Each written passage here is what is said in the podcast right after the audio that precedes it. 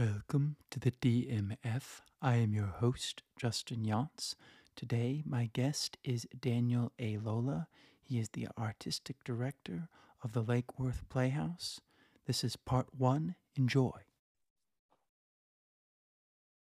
Okay, today I have a guest with me. I have Daniel Eilola. How are you doing, sir? Excellent, sir. How are you? I'm doing well. I'm doing well. So, um, the first thing I was interested to, uh, well, I I came across in my uh, research is that uh, your first love was basketball. Yes, yes. Um, I come from a family of. I'm, I'm, the youngest of six, and I have mm-hmm. three older brothers. And um, I just was. I grew up playing basketball. I grew up um, actually right outside of Southwest Philadelphia. Hmm. So it was a lot of kids my age. Um, and back when I was young, uh, in the summertime or after school, you just sort of went out of the house and you had to keep busy for, you know, yeah. for the next few hours until until dinner, until it was time to do homework. So um, it was usually the easiest thing to do to go down to the park and, and play and play some sort of sports. But I always sort of gravitated to basketball, and my family did as well. I have a brother that played um, college basketball. My father played on a state championship basketball team um, in Michigan. Uh, so it was always um, it was always present in our life. Wow. Basketball, yeah. Now, now it's true that you're six seven, correct? Yes. Wow. Yeah, I'm tall. I'm probably about six six now. I think I'm shrink, shrinking six, a bit. Six. about six six. Yeah. Wow. Yeah, yeah. and you you uh, you you played a center. Yes. Which you know, of, of yeah. course. yes. Is is height something in the family? Is that something that runs in the family? Yes, I'm actually the, the tallest in my family, but my I'm six six six seven. My brother, my brother and my father were both six five. I have two other brothers that were six three, six four, and I have two sisters as well, and they're about five eight to five ten. Wow, damn. Yeah. Um. So coming from like a sports uh, family, was the arts a big thing there, or were you just no. kind of not not at all. Um, for me, it was the, my introduction to to acting and theater and was through film. Um, being the youngest of of six, I was the the youngest by about ten years. So it was in essence almost growing up uh, an only child in a big family, if that makes sense. Yeah. yeah. Um, so to fill time, a lot, uh, you know, at, at, at late at night. I was always a night owl too, so I would always um, stay up late and pop the TV on at one in the morning when my parents were mm-hmm. asleep. and um, you know, I, I, grew up on films, all sorts of films, uh, classics, uh, movies of the day. So I was always obsessed with uh, with acting and with with film. Um, and then I didn't realize until high school that theater was a form of that. That all film you know a lot of film actors and directors and whatnot um, had come from the theater world and i wasn't really exposed to, to, theater until i was dating a girl who was in a production of funny girl in high school ah. so i saw the the live production of that and, and it intrigued me early on that that was possible that that that, that was because i always sort of had this this image of, of what theater was in my head and it didn't line up with what i you know with the energy and the uh, um, um, and what I was struck by seeing a live production. Um, so that's sort of when theater first uh, was when I first noticed theater. But um, no, we weren't an artistic family in that sense. And it wasn't like, you know, we, we, we spent weekends going to see shows or anything like that. It was farther, couldn't be farther from, from that. Honestly, yeah. it was, it was more of a blue collar sports. Um, yeah. You sort of did what the Joneses did in the neighborhood sort of thing. And and the performing arts weren't weren't a part of that that equation. Yeah. So were they? So you kind of did you start going out for plays in, at the end of high school, or I, when I went into when I started college, I took an acting class as an elective.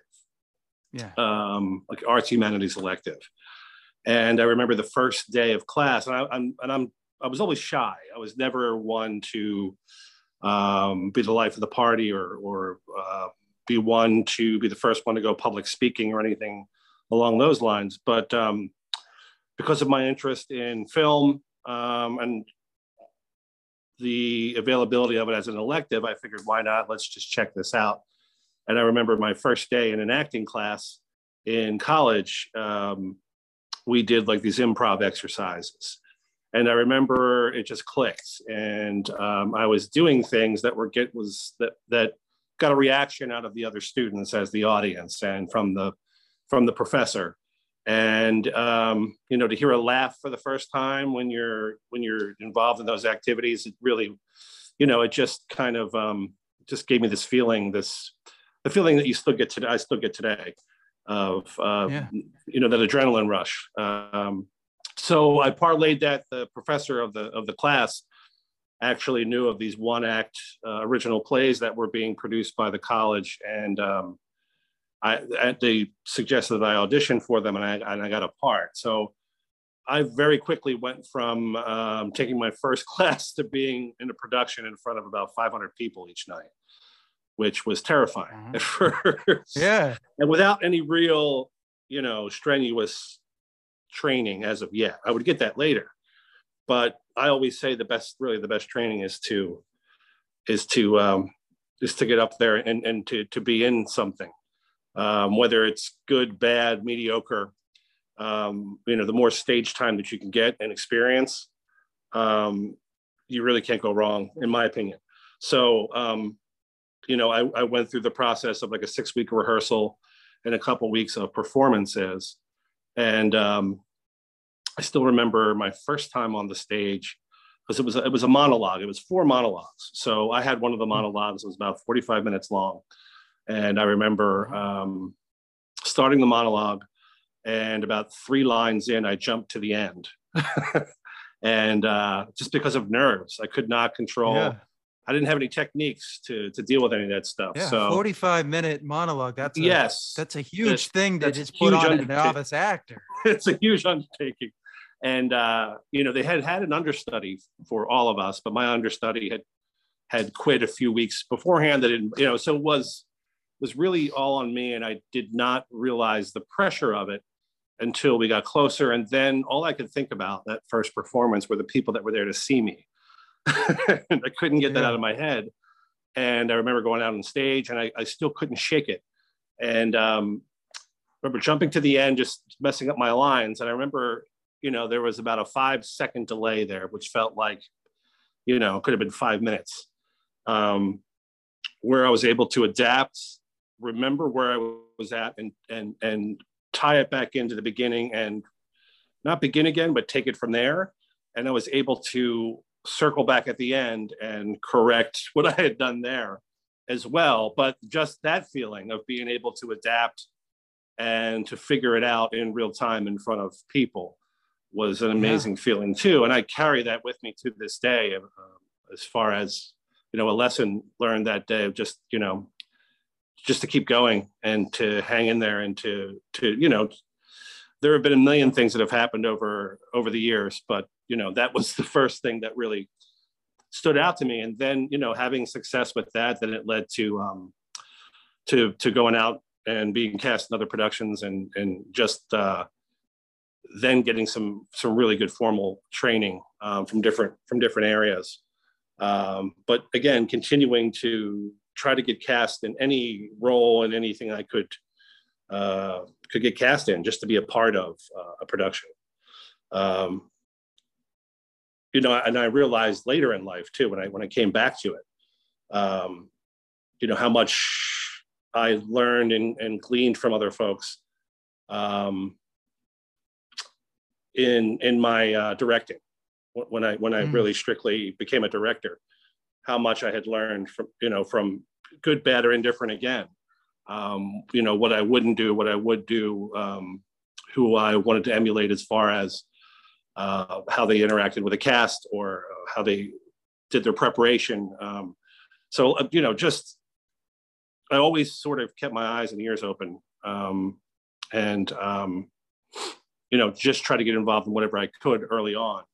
Um, just to to be a part of things and to learn who so like uh, what style did you did you come to study in i'm just curious well i I fell in love. Well, I went through this Stanislavski training, but I fell in love specifically with uh, with uh, Lee Strasberg.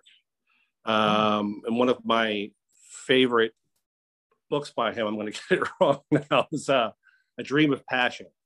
Was one mm. that I, I would read over and over again and, and gleaned a lot from and, and learned a lot from. Um, so I was, you know, and I, I was into the whole actor studio thing and and um, uh, before they even came out with that that show with James Lipton.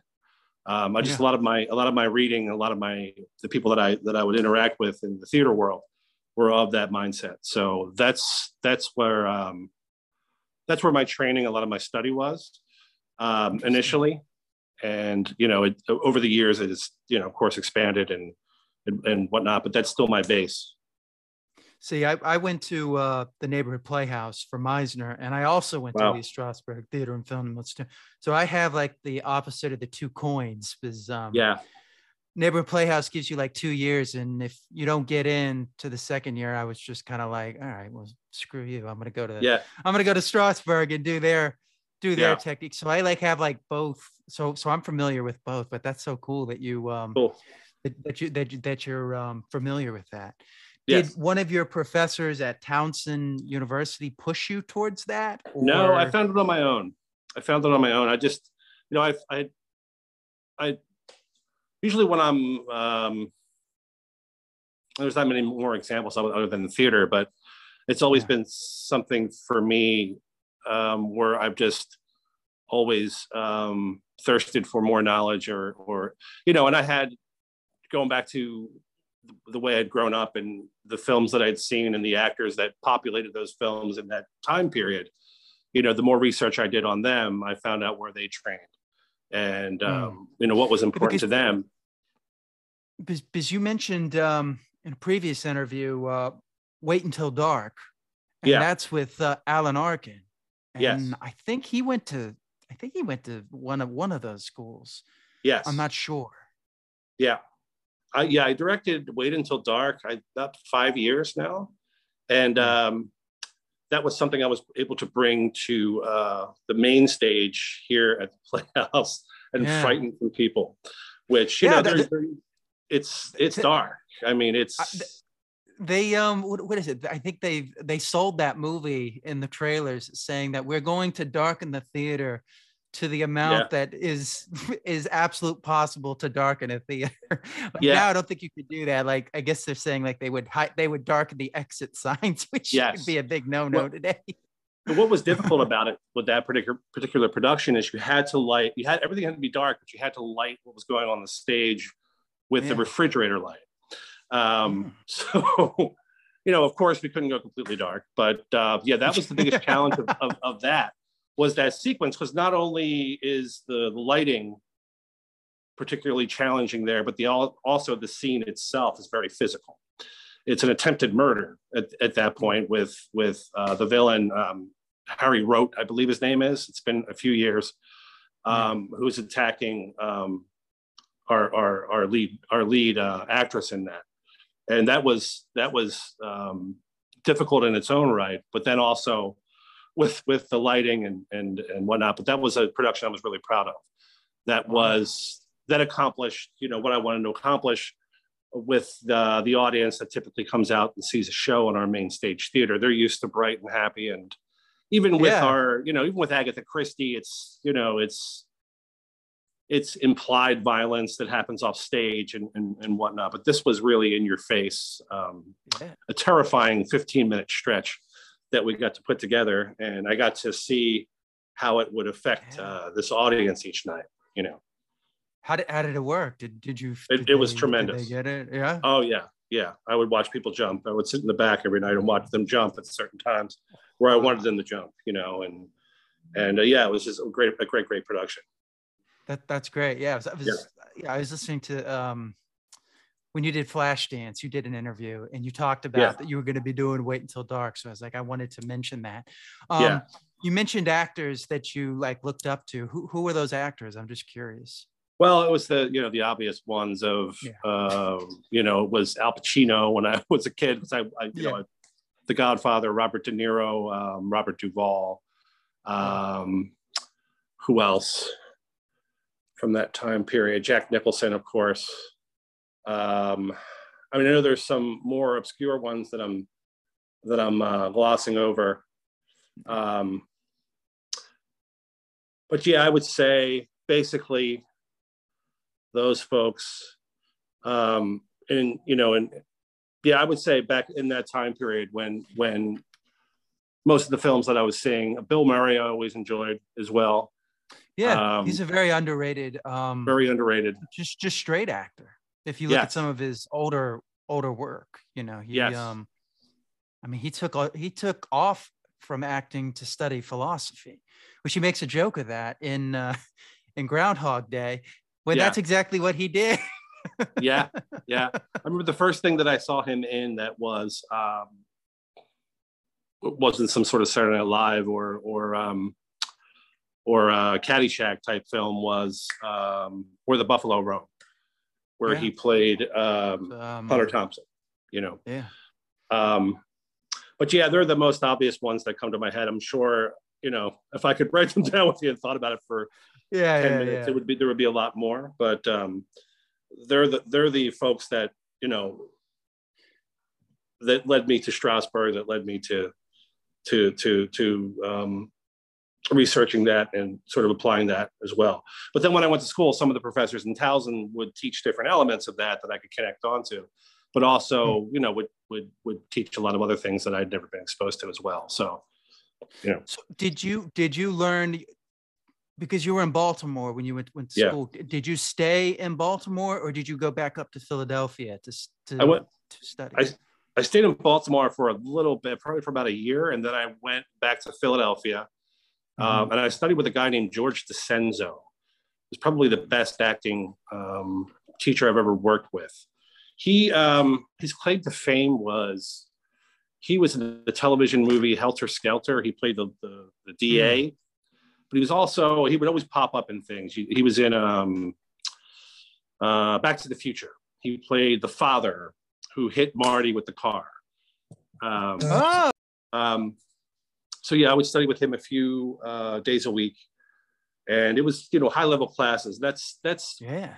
For me, it's always um, an indicator of a theater region too. Is if you have places where professionals can go and really continue to study and because i mean there's not how many opportunities do you really have to, to be on stage consistently yeah. you know what i mean no, um, so I, it's a great opportunity to do that that that's cool and that was and that mm-hmm. was in philadelphia that's great you didn't you didn't have to go to like you know new york it was like no now those it's becoming obs- more obscure to yeah. get those kind of teachers they're all either in new york or they're la I mean, yeah. now we have zoom so you can somewhat get them but it's Right. It's not the same as like me being. It's not the same as being in the room, feeling, you know. Yeah. And well, the, well, the thing was that he he taught classes in New York as well. So New York mm. and Philly are only an hour and a half apart. So it's oh, it's really? not See, it's it's not that difficult, you know. So he would teach a few times a week in New York and a few times a week in Philly. And also, I could go up to, to I could be in based in Philly and also audition in New York and audition in Philly. Um, but yeah, that was um, that was something that I wish I had now. Actually, was that type of class that was around where you could really go in and be pushed and challenged, and you know, it wasn't just a basic yeah. acting class. You know. Yeah, see, that's the thing. A lot of it, a lot of those older ones, there was the scene study aspect, but they also pushed you into other directions. Yeah. As well. And now it's really just the scene study where you come in and you're watching somebody and it's it's over. Yeah. it's like, but in order for it to really take effect, it has to be almost 24 7. You got to be yeah surrounded by it. It can't right. just be, you know, that's what I liked about Strasberg and especially Neighborhood Playhouse. They wouldn't let you do anything. You couldn't do any short films. You had yeah. to basically, you were there like nine to five every day and you yeah. were just absorbed in it. Yeah. Um, that, so now you leave, you leave acting and you go into you become a claims adjuster, right? Is that correct? yeah, I did a few different things. I did a few different things. Um, yeah, it was, um, you know, I was at a time in my life where I was in a relationship and yeah. I actually met um, my first wife in a production of Barefoot in the Park. I played Paul and she played Corie. Um, so yeah, um, it was something where I felt like I had to be more responsible and start a family and, and do all these things. Yeah. And so I did a few different things. I did some, um, I, I, worked for a real estate appraiser for a bit of time. Um, I worked for State Farm Insurance. That was the last non-theater job I've had. It was about 12 years ago now. Um, but yeah, it was, it was, I was never happy. It was just something to make money and to work for, work in an industry, you know, where I could make a lot of money, possibly down the mm-hmm. line. And um, it just never made me happy. It was never fulfilling. And there was always something uh, missing for me. Mm-hmm. And um, it was just, uh, just a hole in my life that, that, you know, I didn't mm-hmm. realize until I started to do it again. Um, how much you know it meant to me. The, the reason I bring it up is because yeah. now you're the artistic director at Lake Worth Playhouse, which I should yes. have mentioned at the very beginning. Which yeah. I'll have an I'll have a aside for that. Um, yeah. With do you, did that prepare you for that job? Oh, definitely. That's that's that's the the positive experience of all that is it taught me how to be a professional. It taught mm-hmm. me, you know, it taught me how to be organized, how to plan, how to lead, um, as well as sports, is going way back to when I was a kid. Yeah. Um, so yeah, just how to conduct yourself um, in the corporate world um, would allow me to do the same in you know theater administration world, where I have yeah. to deal with subscribers or deal with um, leaders of other theaters or leaders of other nonprofit organizations or, or anything along those lines. It did prepare me for that.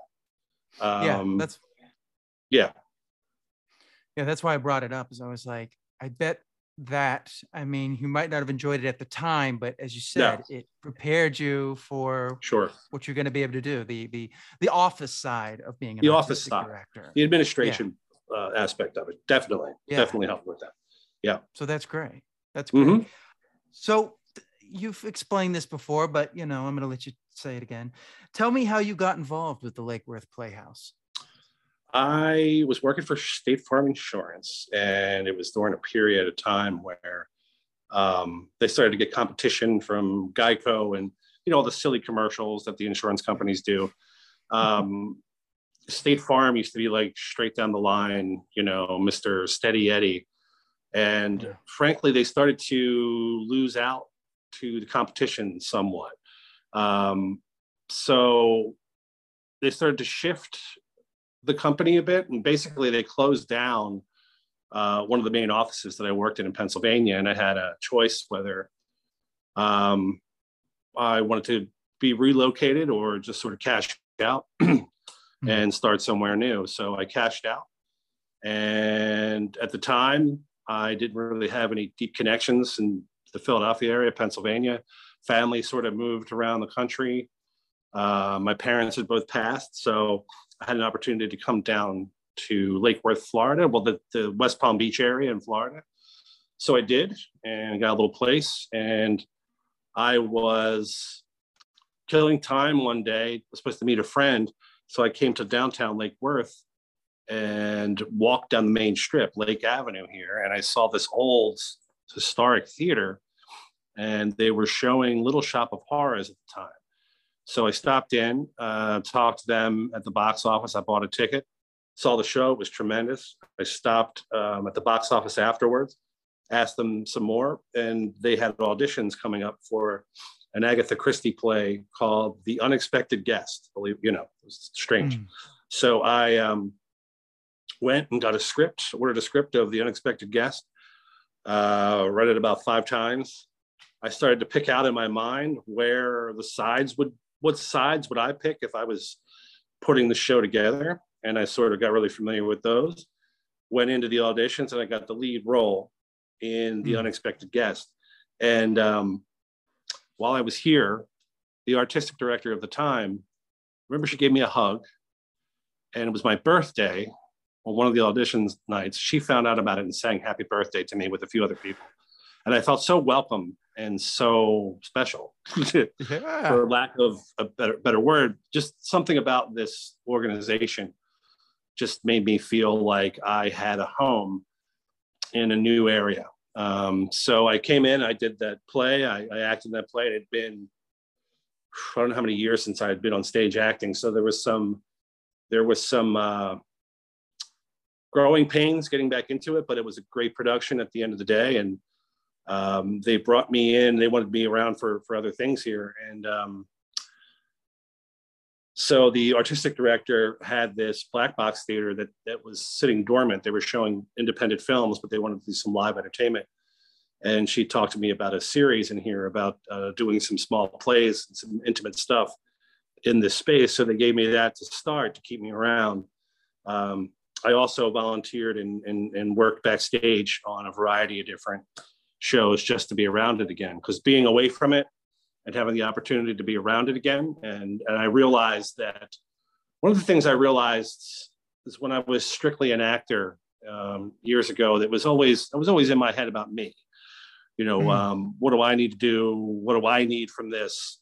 Me, me, me, me, me. And then when I started to go on the other side of things, and I realized that, you know, you're just a part of a whole, uh, especially when you started, when I started to direct. And sometimes I'll need you to, to the music terms, sometimes I need you to be my lead guitar player. Sometimes you just got to play bass. You know, sometimes you got to, you know, yeah. lay me down a, you know, something. Um, so when I started to work, you know, on some stuff backstage and in the lighting booth, I would just do whatever I could to be around it again. And and and I realized that I could get this, the same sort of um, adrenaline rush and the same sort of satisfaction just being any part of a production. So I worked a lot on things for them. They gave me the black box, what I uh, turned into the black box series here. Um, so for about five years, I strictly, and I did some fundraising for them. They hired me on uh, part-time at first, then full-time.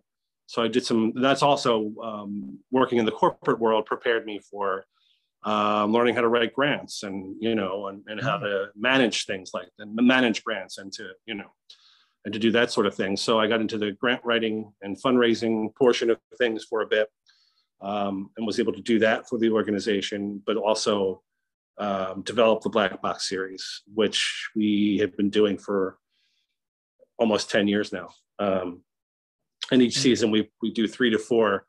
Um, you know, Edward Albee, I've done uh, Annie Baker, I've done a whole variety of, of different playwrights. We just did True West by Sam Shepard. I'll do Ooh. newer relevant stuff and I'll do some classic stuff as well.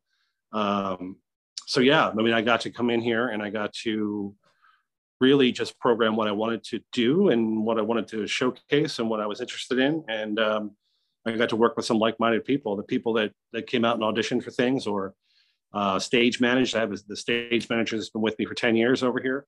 Um, mm. so yeah, it was just sort of uh, getting some like-minded people um, and working on stuff together. And um, those people have changed over the years. They cycle in and out, um, but it's still the same spirit that I try to keep here. And um, yeah, it's been uh it's been quite a ride.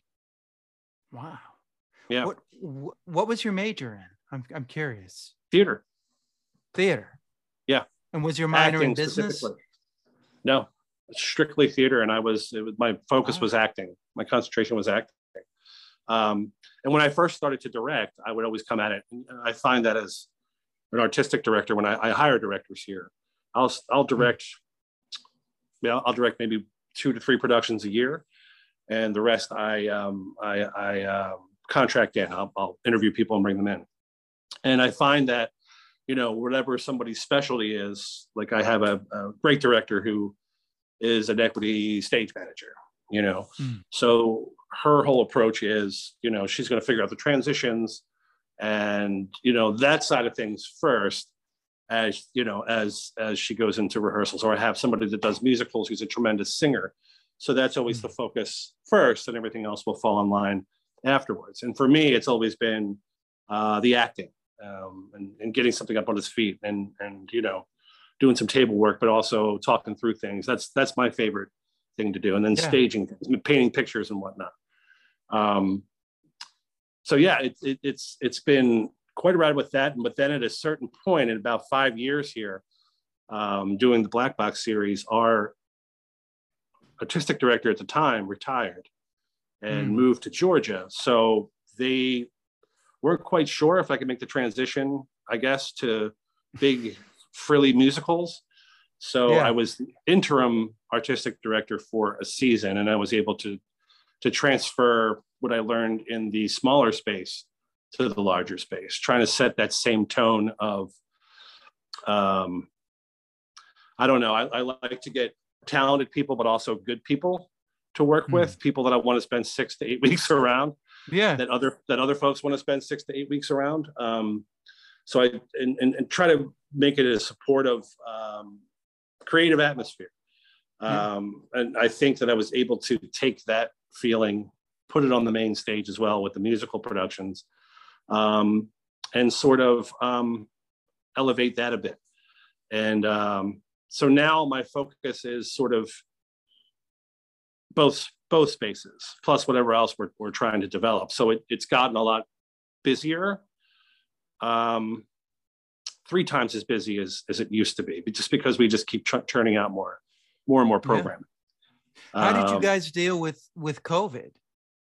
covid was was terrible but we're in florida so Yeah, that means that desantis opened everything up and Yeah. you know it was a real dilemma for us but if we stayed dark we would have we would have gone out of business we wouldn't be here Yeah. So what we did was once we were able to, once we got the county and state go ahead to open this kind of facility, it, there was always, um, you know, there was restrictions placed on it. We could only fill half of the uh, Yeah. theater, and we had to do space. You know, we had to space people out and whatnot, and it was, you know, of course, masks and and whatnot. So that's what we did. Um, That's what- great. What we ended up doing actually is I had a whole season of shows that were really large shows Hmm. um, on our main stage. I had the producers. I had uh, Mm. what else did I have? Annie. Um, just all these really big shows with really big casts. So what we did was I Happy was shows. yeah, yeah. But what we had to do was we couldn't have all of these casts, you know, these shows with huge casts and expect to have everybody be safe and then make it to the finish line. So what we did was just ripped up the whole season. We went back and I just selected shows that were two people in a show, four people in a show. But what did it, what did it actually, we did our best work during Yeah. COVID Yeah. because I got to do musicals that I don't want to I want to say mattered. You know, it wasn't not that Guys and Dolls doesn't matter or that Beehive doesn't They're, matter. they're their favorites. They're They're favorites. favorites. Guys and people, I'll tell you, we just we just did Beehive, the 1960s musical, and I've never Yeah. seen an audience so goddamn happy to leave as they were leaving the theater because of how you know much they love the music and excited they were for it and whatnot. So there is, you know, I, I'm I'm a dark, twisted Yeah, person I, I get that. I like that. you know what I mean? But I do. That's one of the things too about becoming the artistic director here. I appreciate that now. I appreciate the good feeling in the building because people Yeah. are just goddamn happy to hear a good song, you know. Um, but what we had to do is rip all that up, and I came back with Next to Normal, which is five people. That's- yeah. I did uh, Hedwig and the Angry Inch, Oh, that's a great. which is play. two people, and then we had a band. Uh, I did uh, Lady Day at Emerson's Bar and Grill, which is two people, and uh, I did Always Patsy Cline, which is two people. But because nobody else in the area was doing anything really, there was only a few other people. I was getting, you know, some really not that I don't get top-notch talent, but I was even getting even more top-notch talent when people would Yeah. see that this is available and hey, I'm okay, I'm you know, we, we were very careful about protecting our performers as well. We had masked and visored rehearsals up to a certain Yeah. point, and then when the the stuff came out, the testing and the vaccines, you know, we were always about that. So, you know, the folks that came in here to work on things trusted they were going to be okay, trusted us, um, and you know, we did our, like I said, we did some of our best work because we had great material that wasn't necessarily smiling, waving, and you know, uh, overly happy. Is that is that how you is that how you came?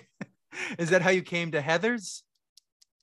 Yeah, well, you know, it- the the programming a season is is difficult because you have to look at it, especially in a place like this, like a transient state or a place where people come for a part of the year.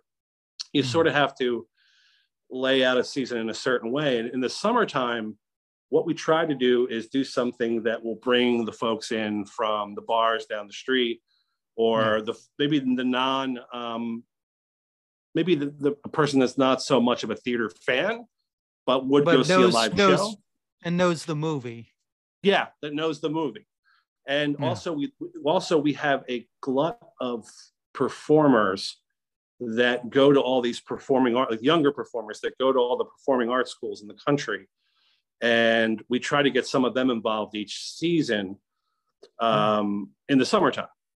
For instance, when I did, I didn't realize that Heather. I mean, I love the film Heather's. I didn't, and I and I love the soundtrack. Just researching it and, and and getting into it, I love the book. And I thought this is good. I mean, this is this is a good little summer show to roll out there.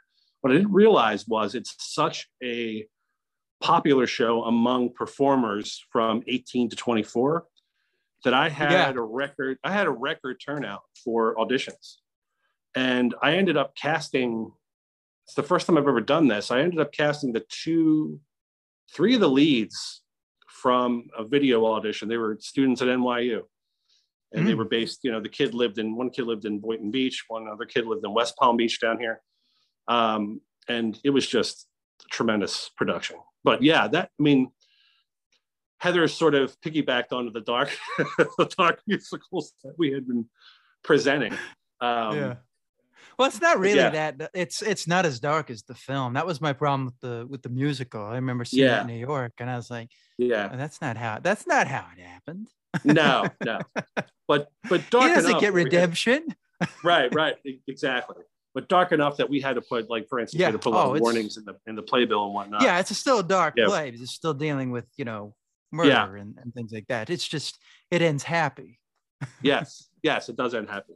They they actually the come one, on the stage for the final song. Yeah, that would yeah. bother me every night too. There's JD, you know, up in the balcony, yeah, singing with uh, Heather Chandler, you know, and everything's everything's uh, everything's okay, you know. Yeah. Whereas in the other one, it's it's just Christian Slater blowing himself up. right, right, right, right. It's like lighting yeah, a cigarette. So, lighting a cigarette, right? yeah so i mean it it and actually you know it kind of carried over as well because i think that um you know some of the board and and uh, the executive director here as well got to see you know the work that we we could do if we veered off a bit into some you know maybe some more sensitive material uh, yeah. or or stuff that's not necessarily um, old traditional uh, musicals and we actually opened this season up with after heather's i followed it up with fun home which was yeah, a tremendous, uh, tremendous production here. We had a really, really fantastic cast and director, but of course, it doesn't draw um, the attendance like Guys really? and Dolls. No, it doesn't. Funhouse you know, because I, this Fun Home, you know, it was it was an average, um, average to below average audience as far as uh, turnout. But we tried something out there like Beehive, and you know, I have 250 to 300. I, I almost have a full house every night. Um, but it's also about, you know, um, defining who you are too. Um, you know, change sometimes takes some time and putting some material out there each season, you know, is uh, kind of the way to do it. You know, it's sort of introducing your audience to to different things, and it's yeah, not like that's a show like yeah. Fun Home or, or Next to Normal or anything like that is so outrageous that you know somebody that goes to see uh, Mamma Mia won't yeah. won't won't watch it and enjoy what it is and maybe get something from it. They just need to be maybe pushed or you know trust yeah. what we do here. Trust that we do good shows and that this is going to be good and trust us. Come check this out. And that, of, that's a good of. thing that you're that you're doing. You're kind of like spot, putting them in, putting these hidden gems in there, and be like, "Well, here's right. something that you might not really think is great, but watch right. how we do it you know watch how we do it expand yeah and here and here is the you know here is the uh the shiny object for christmas time when yeah. everybody's in town and you know all of the snowbirds are are are, yeah. are in the area that's when we'll you know we'll sort of go with tried and true programming to you know really to to satisfy that audience yeah yeah the people that come give, in from new york to you know yeah.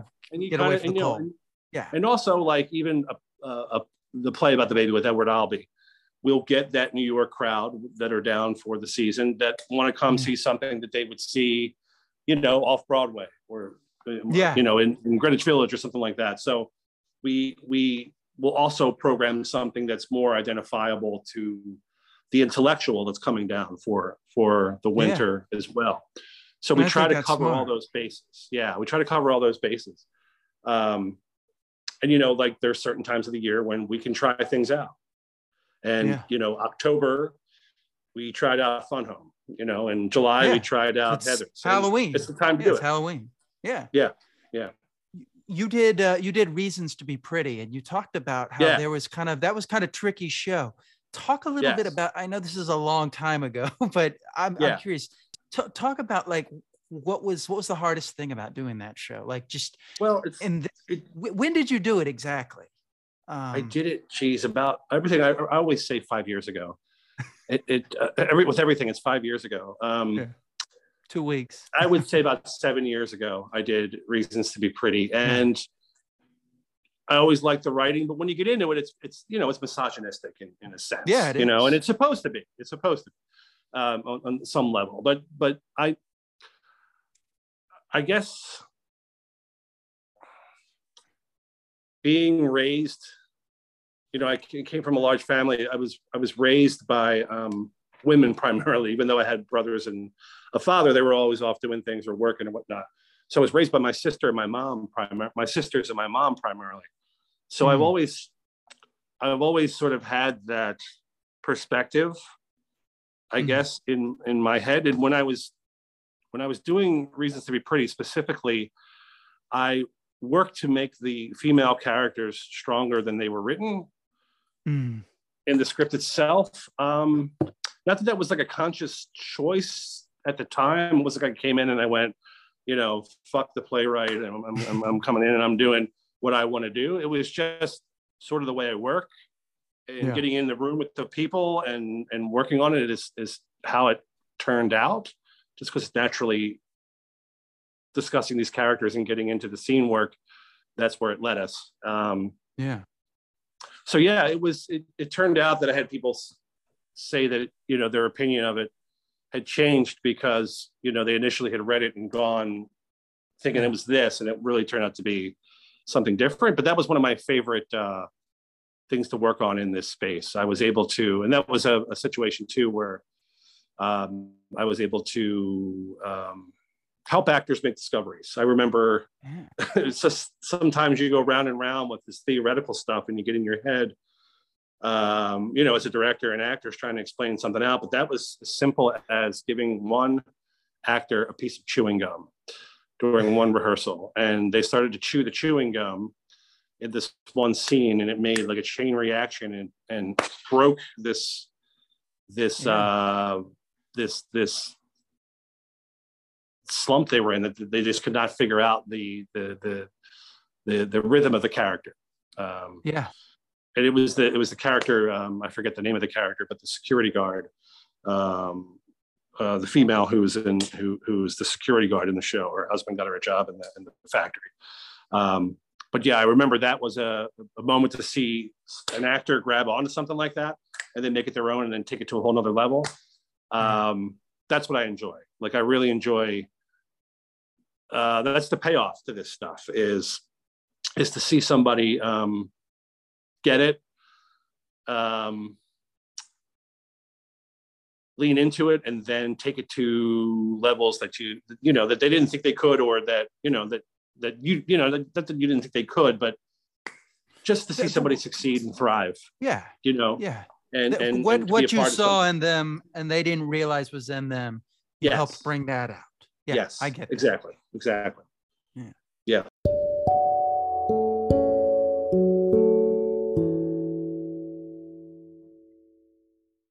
Okay i want to thank my guest daniel Eilola for uh, his time. I hope you enjoyed the interview. That was the end of part one. Stay tuned for part two. As always you can find me at justin Younts. If you liked this podcast please you know give it a nice review. And if you would like to see more, consider subscribing. And I will see you next time on the DMF